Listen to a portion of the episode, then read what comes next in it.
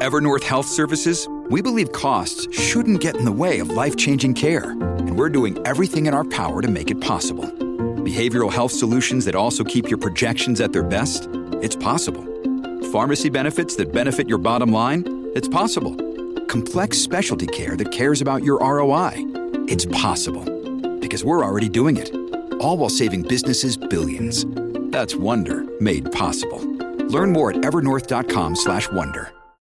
This episode is brought to you by La Quinta by Wyndham. Your work can take you all over the place, like Texas. You've never been, but it's going to be great because you're staying at La Quinta by Wyndham. Their free bright side breakfast will give you energy for the day ahead. And after, you can unwind using their free high speed Wi Fi. Tonight, La Quinta. Tomorrow, you shine. Book your stay today at lq.com. Hello, everybody. This is Marshall Poe. I'm the editor of the New Books Network. NBN listeners like to read books and buy them. So we thought we'd tell you that right now, our friends at Princeton University Press are having a remarkable site wide sale. You can get 50% off books, including ebooks and audiobooks, with the code 50, F I F T Y, at checkout until May 31. You can save some real money on Princeton University Press books. I encourage you to go there and check it out. Welcome to the New Books Network. Hello, everybody, and welcome to New Books in Economics, a podcast channel from the New Books Network. I'm Peter Lorentzen, a professor of economics at the University of San Francisco. My guest today is Marc Bellemare, Distinguished McKnight University Professor, Distinguished University Teaching Professor, and Northrop Professor in the Department of Applied Economics at the University of Minnesota, where he also directs the Center for International Food and Agricultural Policy.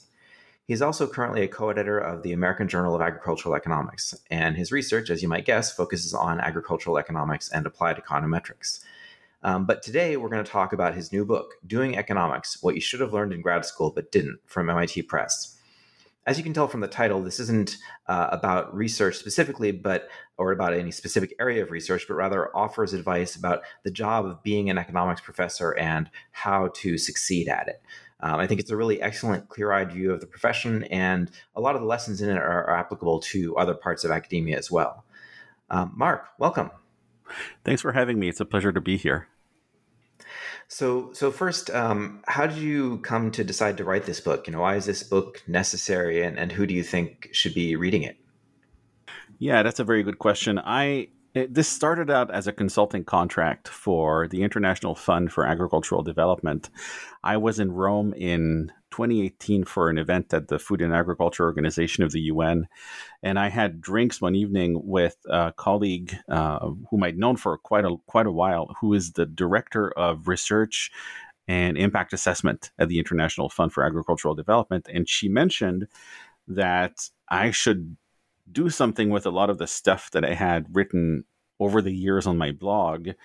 And she said, well, she'd just taken over this RIA shop, the Research and Impact Assessment at IFAD, and she'd found that the papers that were written by her staff, which a lot of them she thought should be published in, in scientific journals, were not written very well. They weren't structured the right way and stuff. And she, she thought, well, why don't you just write a guide as to how to write papers, and and you'll do that for us under a consulting contract. And um, so I did that, but I made sure to kind of keep the intellectual property rights to it and that became chapter two of the book and chapter two was what i used you know that that working paper how to write papers and i can i forget exactly the title. It's still floating out there. It's still on my website. Um, and it turns out that when I, I posted it on my blog and tweeted about it people you know people flocked to it and i thought hey maybe there's something there and uh, and when COVID hit, I realized that I had to do something different to just keep my sanity, uh, something different from my regular job, which was teaching on Zoom at that point, and my other new job, which was homeschool teacher for my for my then four and a half year old daughter. Um, and that project to keep my sanity was how about I write a book on the basis of this? And so I wrote a proposal, and and the the teaser chapter that I sent University Presses was this chapter two, which is about writing papers. Um, and so that's how it came to be. Um, and it's it's meant to be a guide. It's meant to be a guide for early career researchers first and foremost, meaning graduate students, newly minted PhDs. But it's not just for early career researchers. I mean, I think you know people like you and I who often have to answer the same questions from graduate students about very specific things, right? Where do I go to get grants? How do you write a successful grant proposal? How do I give a talk at a conference? How do I, you know, how do I act as a discussant in a conference? What does a reject and resubmit mean? I think even senior economists could benefit from kind of having that on their shelf and saying, hey, you know what? Like I answer this question six times a year. Why don't you go check out chapter four of this book or chapter two of this book? And I think it goes yeah, beyond I think that. even for those of us who who uh, you know have obviously worked out our own uh, solutions or approaches to each of these questions, it's always uh, it can be useful to like you know it was interesting for me to like read your your take on things, and you know some things I agreed with, and some things were a little bit different, and some things I hadn't thought of. So um, it was helpful in that respect as well. You know, we're all still sort of we're all perfecting our craft, uh, even even you know year a few years in. Yeah, and I don't I don't pretend to have kind of a monopoly on truth on those things. This is stuff that has worked for me, and other people will say, "Well, you know what? You know, take some, leave some," and I think that's perfectly fine. I wanted to kind of give an, a, a big picture view of of what I've learned, what I've figured out on my own uh, over the years, to just to kind of try to jumpstart the process for people because it can be so can be so inefficient and costly in terms of figuring out stuff and making your own mistakes. If I can help people avoid mistakes, you know, the book will have been a success by then.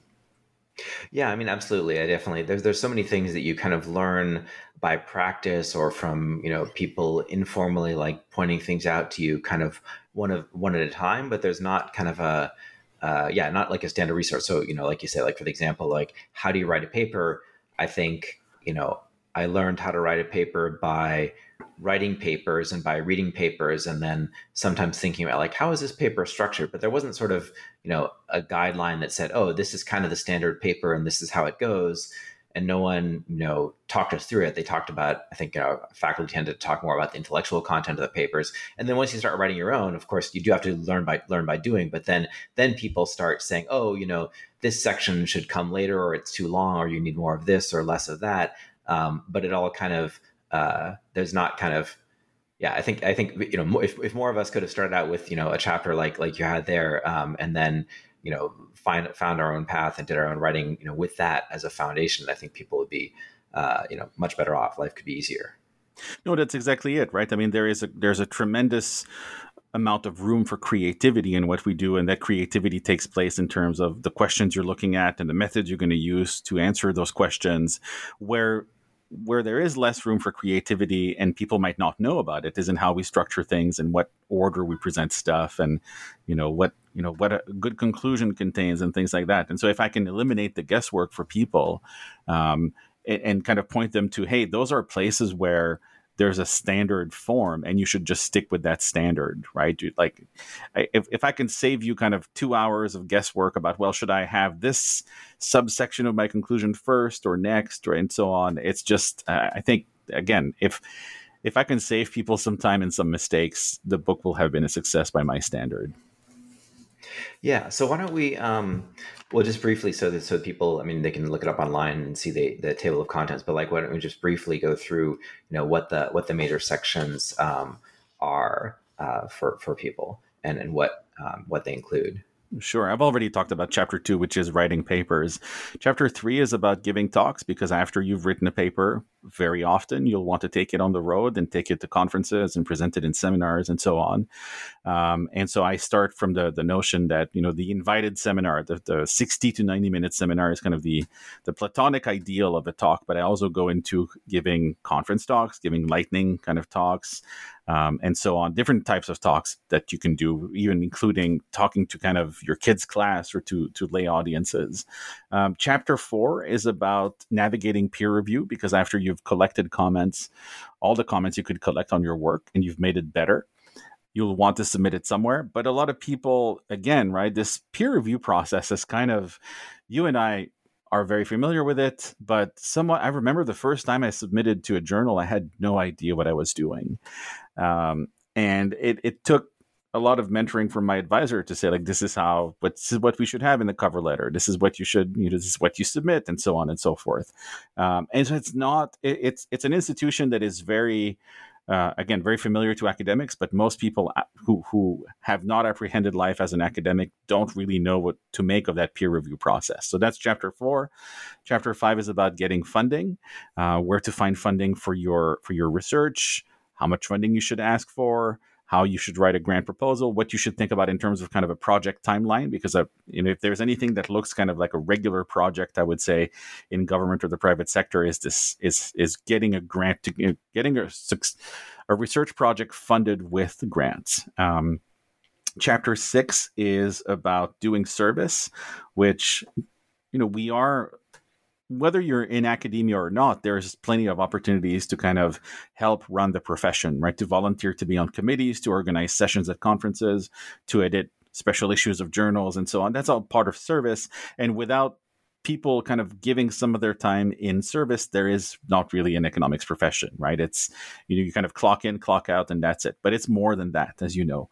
And then chapter seven is about advising students, um, and chapter eight concludes. That's uh, it's a short book. It's 204 pages, I think, um, and that's by design. I didn't want it to be too long, nor did MIT Press.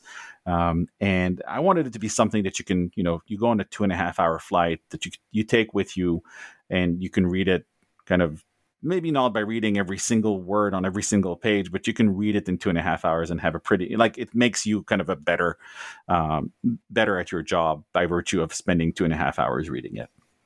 Right. Yeah. Or you know, I think, uh, you know, reading a few sections, they're all kind of self-contained, so you can sort of focus on the ones that um, you have questions about or, or are going to be asked questions about. Um, eh, you know, at some at some point, and and, uh, and then kind of get back to the other ones later. Um, so um, yeah. So why don't you? Um, you know, there's there's obviously a lot of detail in there. Um, you know, despite the you know, relatively short length, but still, there's a lot of things to cover, which which you do, and some of them are things people may not even have thought of. But um, what are some of the more common misconceptions that new economists have, like think you know ideas they have about how things work that are just wrong or or way off base? Yeah, I remember when I started taking guitar lessons when I was 13, and I was, you know, chatting with my guitar teacher. And at some point, very early on in my taking lessons with him, I naively declared that, you know, the people whose music you heard on the radio or music videos you saw on TV, you know, it was really top talent that was just kind of floating to the top. And, you know, what determined success in the music industry was talent. And, you know, my teacher kind of paused for about five seconds and looked at me in disbelief. And he must have said kind of the French Canadian equivalent of like, "Oh, bless your heart," right? You're such a naive. Um, and I think a similar misconception for new economists. You come into graduate school, it's first week, first year, and I think a lot of people believe that ideas, good ideas, will float to the top, right? That good ideas will prevail. That that is the prime determinant of success in in this job of ours and that is not true. I mean a good idea is just that. It doesn't speak for itself. It doesn't have a network of people who speak in its favor and who kind of tell everyone excitedly about it. And so I, I you know it's something that i wish weren't true. I wish that good ideas prevailed and that you know top journals featured only the best ideas and that if you had a good idea it would de facto land in a top journal. But that's that's unfortunately not true. And and I think as an advisor, I work very hard to kind of manage my students' expectations, right? It's like you you should never stop trying to submit to those top journals, but at the same time, don't expect that, you know, just because you think it's a great idea and it may objectively be a really great idea, that it's going to necessarily go there. Because of because of lack of well, so but you're saying it's not a matter of, you know, because it's uh, talent, although you know I think there's certainly like a matter of you know luck and and genius of having the right idea. But you're saying it also has to do with uh, actions you can actually take to make sure that the right people know about your idea and are you know you get you know make the paper um, as as accessible and, and and powerful as possible. Yes, right? to some extent, right? To some extent, there are certain things you can do. So, of course, the first layer of uh, of an idea not being able to speak for itself as well, you can speak for it, right? If you write in a way that is uh, easily apprehendable by people who are not directly experts on what you're doing, that really, really helps your paper or your idea go a little bit further. And if you kind of present it in front of the right audiences and if you can you know so that there are certain things that are within your control there are certain things that aren't right so whether um, the right people will see whether the right people will see your paper presented somewhere is uh, up to a point um, only up to a point within your control. I would say you can you can submit to those conferences, but if it doesn't get picked up, then you know you have you may not necessarily have the right audience. Um, and so yes, there there is part that's within your control, part that's without. So, so that kind of relates to the other question I, I had. You know, uh, there's there's kind of a mystique among economists or, or a very sort of hierarchical sense of like there's a, a top five journals and there's a top five departments and of course there's there's 20 departments that think they're in the top five but you know that that's kind of like everything sort of rotates around them and then you kind of get the sense from some discussions that like that's the only thing and it, and it and it can be and especially i think that's that happens partly because you know i guess I don't know if you have more recent statistics, but like most of the most of the PhDs teaching in universities in the U.S., you know, I forget the numbers, but a really really large number come from you know five to twenty um, big name universities, and so the whole world kind of ends up revolving around them. But like, what's your view on kind of that system and how one can operate in it if you're not from it or you're not, you know, in it? Yeah, I mean, I think there's absolutely a life outside of the top five programs and outside of the top five journals. I mean, I did not go to a top five program, um, and as you know, and I've I've made what I think is a very good living. It's certainly a very good living by my standards, right? It's uh, I moved to the U.S. in 2001. I think I had something like you know $500 in my bank account, um, and I just kind of you know there was certainly a lot of, of i'm not saying that i started from nothing right? But i mean both my parents pushed me to go to, to university and to get a master's even though they they did not go to university. Um, and you know they supported me in the idea of doing a phd they didn't say no you're not going to do that. You're going to work for the family business or something. It was actually encouraged. Um, so there certainly is a great deal of privilege on that end. But you know, I moved here. I had uh, I, I, had the contents of two suitcases and five hundred dollars, and I went through graduate school and I, you know, I found tenure track positions. Um, and I failed along the way, certainly, and I succeeded along the way as well. It's not, you know, it's, it, I would say the vast majority of the economics profession lives outside of the top five programs and publishes outside of the top five journals. And, you know, most people, I think if you were to, to ask them, like, are you happy with where you are? Do you think, you know, do you count yourself as successful? They would say yes, right? There's, and I, I talk about that in chapter eight of the book. I close on that very idea that you can make your own definition of success. You don't need to adopt the prevailing view that oh well if you don't you know if, if, you don't go to stanford and publish in econometrica five times over the course of your career you're a failure right? That's not true. Um, and it again it doesn't mean that people shouldn't try to do those things. It doesn't mean that people should not apply to those top programs but at the same time they shouldn't let their happiness and they certainly don't get let their happiness get dictated by what a handful of tastemakers say do and think Mm-hmm. Yeah, no, actually, that, that phrase you just said of tastemakers, I noticed that also in the um, in the I think in your your book you were saying there's sort of there's an element where you know there's there's good ideas and there's you know bad ideas, but there's also a lot of it is kind of taste driven and, and things are especially at the elite level they're kind of driven by whether those tastemakers happen to be into a certain kind of stuff um, at, at, a, at a given point. Um, but I but I like your point that you know there's a lot uh, there's a, there's a wide wide world outside of those uh, the the zones that they kind of control. No, that's entirely right. I mean, I don't want to name names or topics or anything. I don't want to make people identifiable, but I remember in in my first job, I had a colleague who was working on something that you know was that we we both thought was of great importance for kind of for policy and for improving people's lives. Um, and it, he would submit it here and there, and he did very well by submit. He he ended up publishing some of that stuff in Proceedings of the National Academy of Science, which is a very good hit, right? And in top field journals, but he could never crack the top five with with that topic. And he one day he jokingly said, "Well, just you wait like five, ten years when they discover."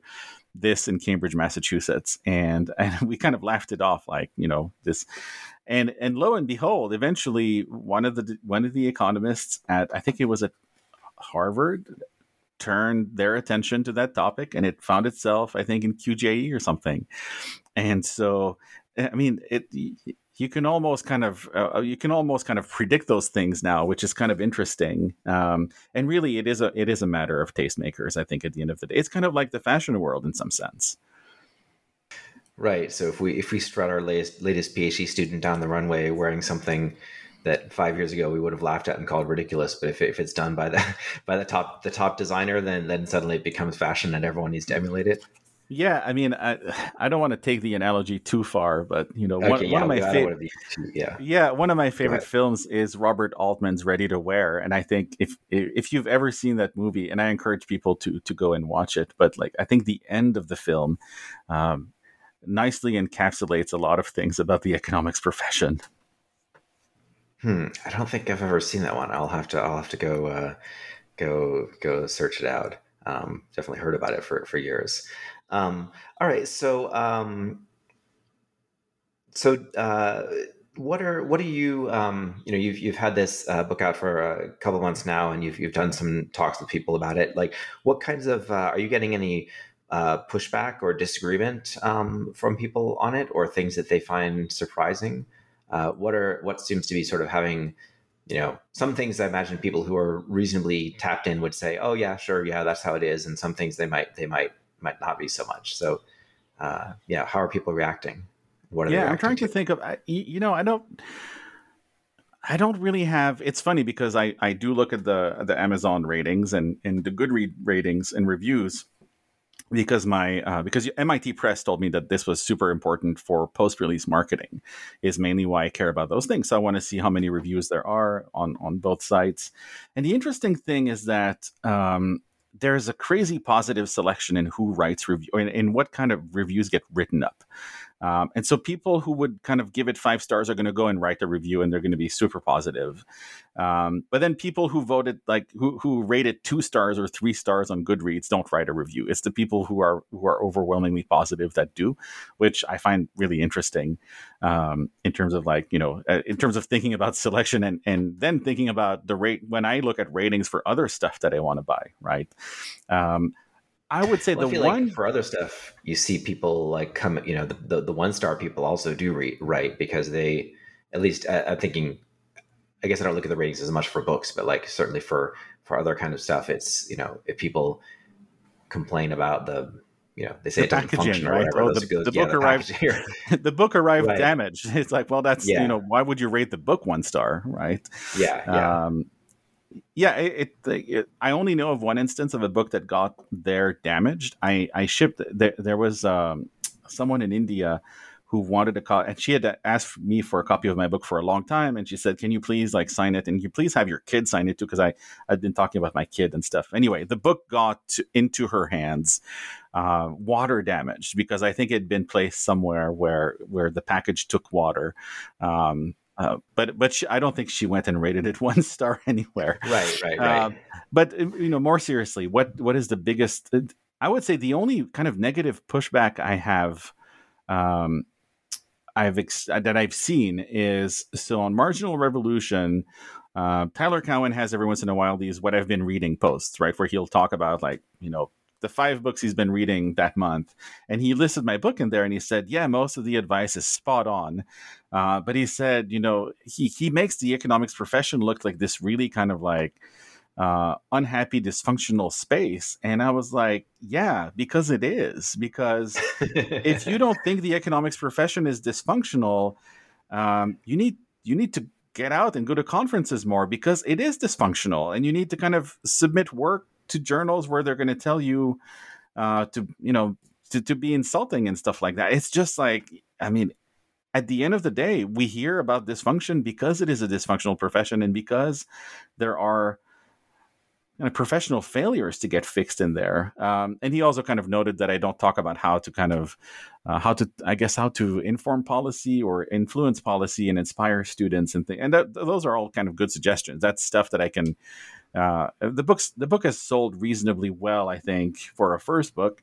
Um, I would not be surprised if eventually there were a second edition, and so I'm I'm already kind of accumulating stuff for a second edition, and that was really welcome suggestions right there.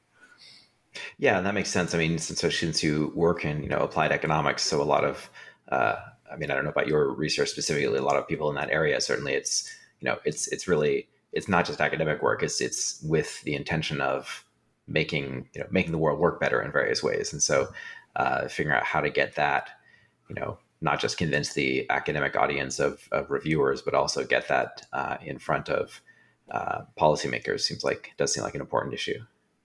Yeah, at the same time, you know, I mean, I have done my fair share of consulting um, more for the public sector and kind of related kind of outfits than the than for I've done a little bit for the private sector, um, but at the same time, it's uh, you know how do you go and, and influence policy? I mean, you need to be you know, I, I don't think I can speak credibly on that. I can I can tell you how to kind of conduct yourself when you do consulting, but I don't know how to say like this is how you influence policy. Um, you know, mostly probably by writing op-eds and things like that.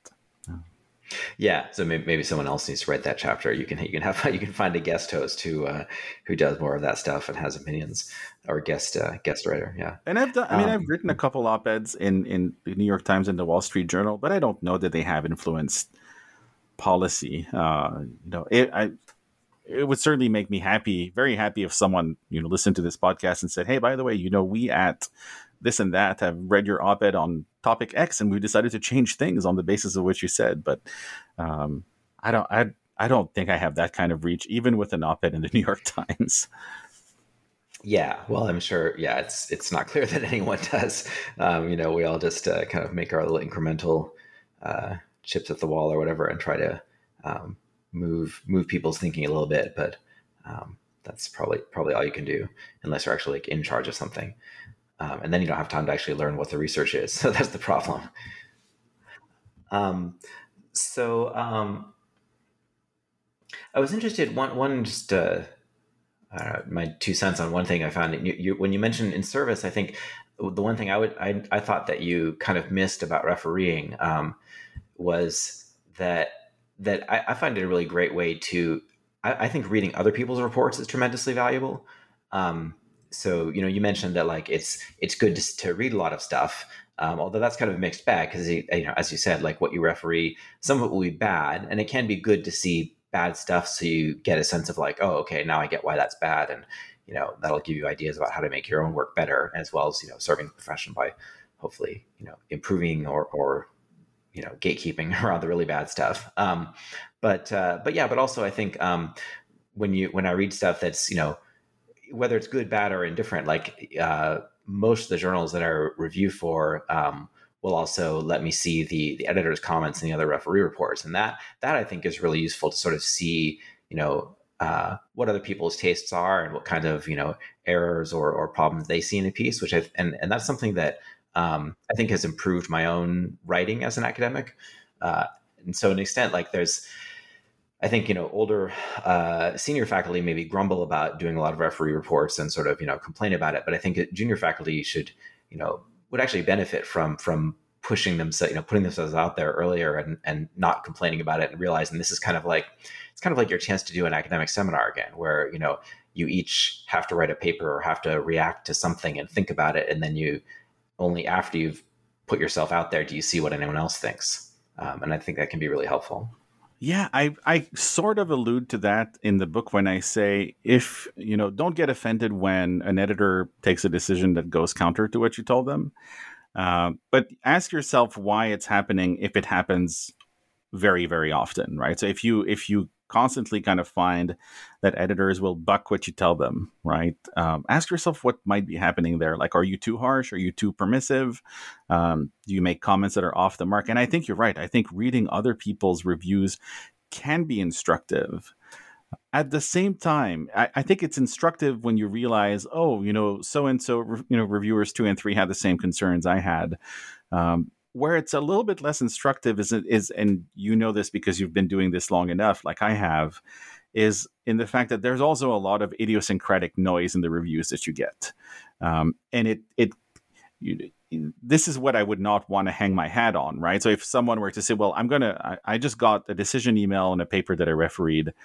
What am I to get out of those? Um, of reading those other reviews, I would say, well, you know, the stuff that that the other reviewers agree with you on, you know, you really want to kind of like work on that, right? You want to think, okay, well, I had a good instinct here. I kind of emphasized the right things, uh, or the things that the other reviewers will agree on as between themselves and that the editor will say yeah you should go and do that uh, i think is what what people should focus on but it, it can be very easy to kind of um, miss the forest for the trees and start obsessing over like little things that you haven't seen that some other reviewer is mentioning because it's just their preferences or it's just some idiosyncratic thing Right. Yeah. It's a, each each each report that you write is kind of a small sample. So yeah. So if it's just one one person is really obsessed about, yeah, some some tiny little you know methodological thing, or you know other cases I've just seen people like just hate an entire methodology. I mean, especially like I, I you know I'm I'm in in political science as well, and so like there's very often that like someone will just be like, oh, you can't even you know you can't do that.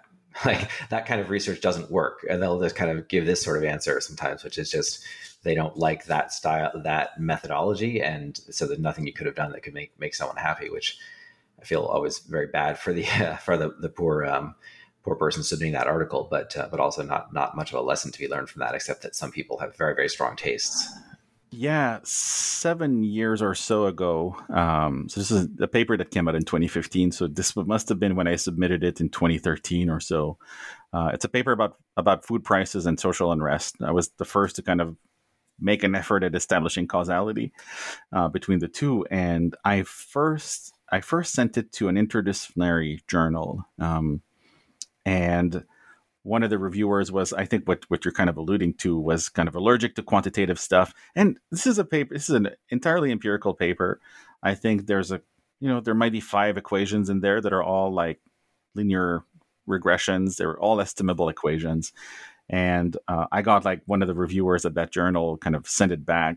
And the review was basically, "Why do you do so much math to show me something I already know?" And I was like, "We come at we come at this from some some such different perspectives that there would be no ground for agreement ever. Like one, you don't think you can you can one you already know the answer, which is not you know what most applied microeconomists start from, and two, if you think this is so much math, uh, you haven't seen anything yet, right? right. Actually, that, that raises something else. Um, so, so how do you, how, how much do you think um, this, that your advice may travel or not uh, to other disciplines? Um, I, I, think in political science, a lot of it overlaps, at least the quantitative parts that, that methodologically are, uh, you know, more akin to economics. Um, but uh, have you, have you talked to people in other disciplines um, about it? I have talked to people in other disciplines. I've talked to political scientists about it. The ones that I know, of course, tend to be more quantitative, uh, and they say that it's super useful to to what they're doing. I think um, uh, one of my colleagues here at the university uh, had had his copy lying around at home, and his daughter is a linguist, and she's a quantitative linguist, and you know, he had the book, I guess, in the living room somewhere, and she picked it up. She was visiting um, she was visiting her parents and she picked it up and she said, Hey, there's some useful stuff for linguists in there too. And that is an audience that I never thought I was going to reach. I thought, well, poli sci for sure, business, public policy, uh, demography, quantitative sociology, but I never thought the uh, quantitative linguists would actually get something, or at least one of them would get something out of my book. Uh, so I, have heard positive feedback from people in, in mainly in political science, because those are the people that I know. Um, but yeah, I mean, I I I wrote the title notwithstanding, right? So the title is a marketing thing. Um, I'm always very careful to, to tell people, you know, this is this is a book that every early career researcher who does quantitative social science or something adjacent to that can get something out of for their career. And th- and that was my goal in writing it was to not make it just econ. And so, for instance, I had initially I had a chapter uh, in in the proposal. I had a chapter on the job market, and one of the reviewers said, "Take that out. The job market is evolving really quickly." Um, and in retrospect, what I find is that if I had made it, if I had had a chapter on the job market, it would have been like a little too econ, I think, for for that for those other audiences. Yeah, that's that's true. That's actually, I mean, partly because the job market is in, in all disciplines is highly structured and I think there's yeah, there's probably less commonality between even you know between econ and poli sci or other others uh, uh, fields than um, than there is in you know the review process and stuff. I suppose the one thing about the review process, you know, that that uh, comes out in or, or, about the you know the process of writing a paper and you know getting it out there that I think is different in in econ that I think sometimes surprises, especially people in the natural sciences, is the idea that we, we're so open. You know, you you write basically a draft and then you start talking to people about it and you find out things you did wrong or that you know you should do better and kind of keep revising it and revising it. And then by the time it actually gets to a journal it may well you know not be in any practical sense anonymous even if they bother to, to try anonymizing. You know it's interesting that you bring that up. I was thinking about that a couple nights ago where yes we pride ourselves on having kind of this you know open source research where um, you have your working papers on your website. Anyone can go and read them, and people can, um, you know, people can make comments if they want to, and they can kind of like already start working on the next wave of kind of ideas that come from your work. And and to some extent, right? And I don't know what the right answer is. I'm just thinking out loud. Uh, and to some extent, that's a really great thing because for for all the reasons that I've just enumerated, right? We we have just this more open um, I guess, research dialogue than in some other disciplines. Like, you know, think about biomedical journals that embargo everything until it gets published by them. And you can't really have preprints anywhere and stuff. And that, I find that, I don't know, that's, that's just not how I think and how I'm wired. But of course, there's a but, right? And it, it, on the other hand, what ends up happening is, as you say, the papers can float for so long. You may have, you know, five different versions that have floated here and there, and you submit your paper, and even for jur- for those journals that maintain double blind, people can still find out who wrote what paper. Um, so at the American Journal of Ag Econ, we maintain double blind, and I've kind of gone back and forth on: is it a good idea? Should we go to single blind? Should we should we keep double blind? I think ultimately for most papers, it doesn't really matter if if the I mean I guess double blind just adds one layer of kind of transactions cost to to reviewers trying to figure out who wrote a paper if they really want to.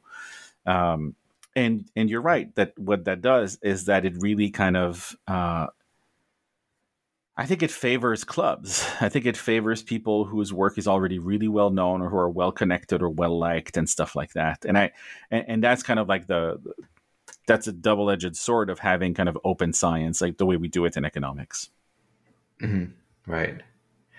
Yeah, it's not just the sort of Although then, then yeah, in the rare cases when I do actually get a paper sent to me that like is yeah is good and I've just literally never seen it before, I always think like, why did this person not not go and do the conferences and you know why why are they not getting the paper out there? And it's just like they're exactly. hiding. No, I mean, I've boom with I've, this thing, you know, yeah. I mean, what's wrong? Right? What's wrong with this paper that this hasn't been presented anywhere? That it's not posted somewhere where people would want to publicize it. Um, and it's you know, and I'm not saying that I'm not saying that this is the right way to think about this. I'm just saying it's kind of this weird reaction that's wired into us by the fact that we are such an open sciency profession. Mm-hmm. So so your your book is um, you know very nicely focused on you know how how things are and you know indirectly or directly at various points comments on you know whether that's actually a good thing or not. But like, um, what would be you know if you were uh, I mean, there is no king of economics profession, right? It's, a community. But like, if you if you had influence, or if you would push the discipline in, in a direction to change some things about how it how it currently functions, what would be what would be changes you would make? If I could wave a magic wand and get my wish about this profession, the first thing I would hope for is more diversity. Um, and diversity in terms of you know ethnic backgrounds and in terms of gender in terms of sexual orientation you know the standard kind of DEI things, but also diversity in terms of socioeconomic status, in terms of um, whether someone is first generation or not. I, I, think there's, I think the lack of diversity hurts us in many, many ways. Uh, and if I, if I could have my wish, that's that would be my first thing on my wish list is diversify the economics profession because um, someone tweeted yesterday, I think it was Luis Baldomero uh, at uh, at William and Mary, who said uh, you want a diverse profession because you don't want people who all come from the same set influencing policy because they might have no idea what they're what what they're actually trying to influence on the ground. They might have never met you know someone who's going to be affected by the policy, and and you need those voices of people who may eventually be affected by a policy or by some kind of you know something that's going to change as a result of research. You want them in the room or at least in the profession to kind of say, hey, you know what, this might not affect people the way you think it will. Um, and I think that's that's tremendously important. That would be my first thing. So, so that that's um, well, that's not necessarily an outcomes, but it's kind of it's kind of an outcome which would lead to other outcomes. But like, what would be the uh, how how would we get there? That's why I said or, magic wand, Peter. I mean, I, right. okay. you know, I mean, I, step one, magic wand. Step two, more diversity. Yeah, step three, better yeah. research. Okay. Yeah. Look, we, you know, I, I, have, I have an article that's forthcoming on this. Um, my former PhD student, Jeff Bloem, and I launched the online ag and resource economics seminar in the early months of the pandemic. So on May 6, 2020, we had our first online talk and we've kept it going. We've now had something like 75 plus seminars in that series and we're going to keep it going for you know i think for as long as we can see that people are interested in it and one of the things that we've done is is we have written um, so the ag uh, economics association has uh, has its own kind of you know if you think of the american journal of agricultural economics as the kind of the flagship journal of that association they also have a journal that's kind of like the jep it's called Applied Economic Perspectives and Policy. And so Jeff and I wrote a paper for AEPP, for Applied Economic Perspectives and Policy, that is titled something like The Contribution of the uh, Online Ag and Resource Economics Seminar to DEI. And so we cover a lot of that stuff in there. And and you know, the first thing you want to fix is the leaky pipeline, right? I mean, you first off, you want you you want more diversity to select into studying economics. I remember when I was an econ major at the University of Montreal, I think we were the least gender diverse program after like engineering, maybe. Um, so you know, it, it was a lot of guys. It was not that many women. The, the the women that were in there had to have a very thick skin to kind of to be able to kind of withstand all the comments that they would hear. That which some of them were just awful. Um, and so you first thought, you know, first you want to kind of select people you you want you want diversity to select into studying economics and then you want you, you want to fix the leaky pipeline right because along the way we lose a lot of would be diversity to to other fields to uh, to other other professions. And so there are many places to start and there are many things that need to be fixed all at once i think in order to kind of get my wish. Yeah yeah no i guess it is. There's a lot of a lot of complementary or, or, a lot of a lot of a lot of things are complementary to each other and you know if you only fix one without the other it doesn't doesn't get you very far and and each of them individually is there's only so much you can do with it yeah i mean I, am you know i was trained as a development economist and one of the things that that um, chris barrett who was my advisor taught the very first thing he taught in um, in his grad class was persistent poverty chronic underdevelopment are the result of multiple market failures it's not just one, it's many of them. And if you fix only one, you have barely made a dent in the problem. You need to fix them all at once in order to kind of get people on the road to prosperity and to riches. And so that's how I like to think too of this problem. Yeah. Well, I guess so. So maybe on that note, we, we can conclude on that note and say, you know, certainly your your book is one one element of that, right? So people who have uh, you know a lot of this knowledge is kind of like you have to have an advisor who has the energy and has the insight and self-awareness to realize what they did to succeed and also to realize you know sometimes what they did to succeed you know 10 or 20 or 50 years ago is not what you need to succeed in the, in the present moment. And so um, having this this book uh, from someone like you who's really been paying attention to how things how things are and how things are evolving um, is a great resource for uh, for people coming from uh, you know any any part of the profession to sort of have a better sense of how it all how it all fits together, um, have a little bit less of a barrier to to improving themselves. Thank you. Those are great words to say about my book, Peter. Thanks. um, so yeah, so we'll stop there. And uh, again, thank you very much for um, for coming on the show and uh, and for writing this book. Thank you for having me.